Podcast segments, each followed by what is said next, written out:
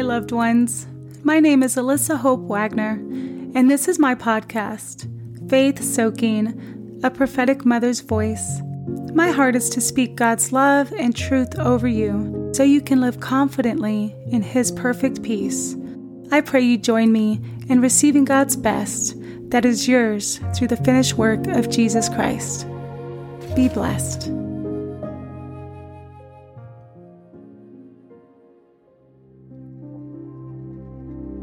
Believing God at His Word establishes our righteousness or right standing with God.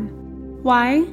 Because our righteousness can never come in our own strength, through our own merit, or by our own wisdom. We gain righteousness by believing in the redemptive power of the finished work of Jesus Christ alone. This is the foundation of the Christian faith and the pattern for all our life's decisions.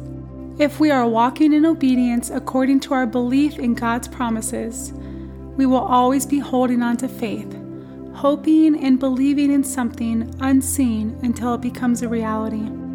The first thing we must do to begin this life of faith is put our hope into Jesus Christ. This way, our eternal souls will be saved and placed into God's family in heaven. Jesus gave his life, taking our sins to hell and leaving them there when he rose again from the grave. Through Jesus' finished work on the cross, our sins have been erased and we have been given Jesus' perfection. Our relationship with God is restored through Jesus, and we can now have the Holy Spirit in us and leading us. This is the beginning of a lifestyle of believing God for the impossible. Next, we need to ask God who we are in Him. How did He design us? What is the best version of ourselves? And what promises does He have for us? These answers will take a lifetime or even until the fruition of all time on earth to discover.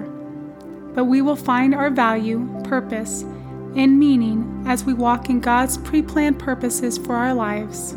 Once we know how God designed us, we can begin to seek the purposes He has for our life. Then, God will give us His promises. These promises may be small, and we can take little steps of faith to achieve them. However, many times the promises that God gives us, which are directly tied to our destiny, will be big and take a leap of faith. In fact, these promises will seem so big that we realize we can never achieve them without divine help. Once God gives us these big promises, He will, in essence, darken the path, only allowing us to see a few steps directly before us. He knows if we see the full scope of our destiny, that one, we would give up before we even started because the journey will look too treacherous and too long. And two, we won't learn how to rely on Him if we knew all the steps. Finally, there will always be obstacles in the way of us achieving God's promises. These obstacles create for us a twofold blessing, though going through difficulty doesn't feel like a blessing when we're enduring them. First, obstacles mature us into the image of Christ. This life is much like a gym where resistance causes us to build our faith muscles. We are, in essence, becoming the people we will be for eternity and overcoming obstacles shapes us into our best selves. Second, obstacles cause us to rely on God. Nothing is impossible with God. As we lean on His strength, we can ask for all things in Jesus' name, and the mountains of obstacles will be thrown into the sea. Faith is a cornerstone of a believer's life.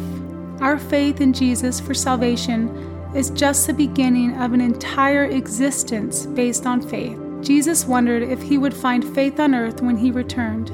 Jesus said, and I quote, But when the Son of Man returns, how many will he find on earth who have faith? Luke 18:8. 8. So let us be a people who live each day by faith as we lean on God, believe in the impossible, and overcome every obstacle because Jesus has already given us the victory. Be blessed, loved ones.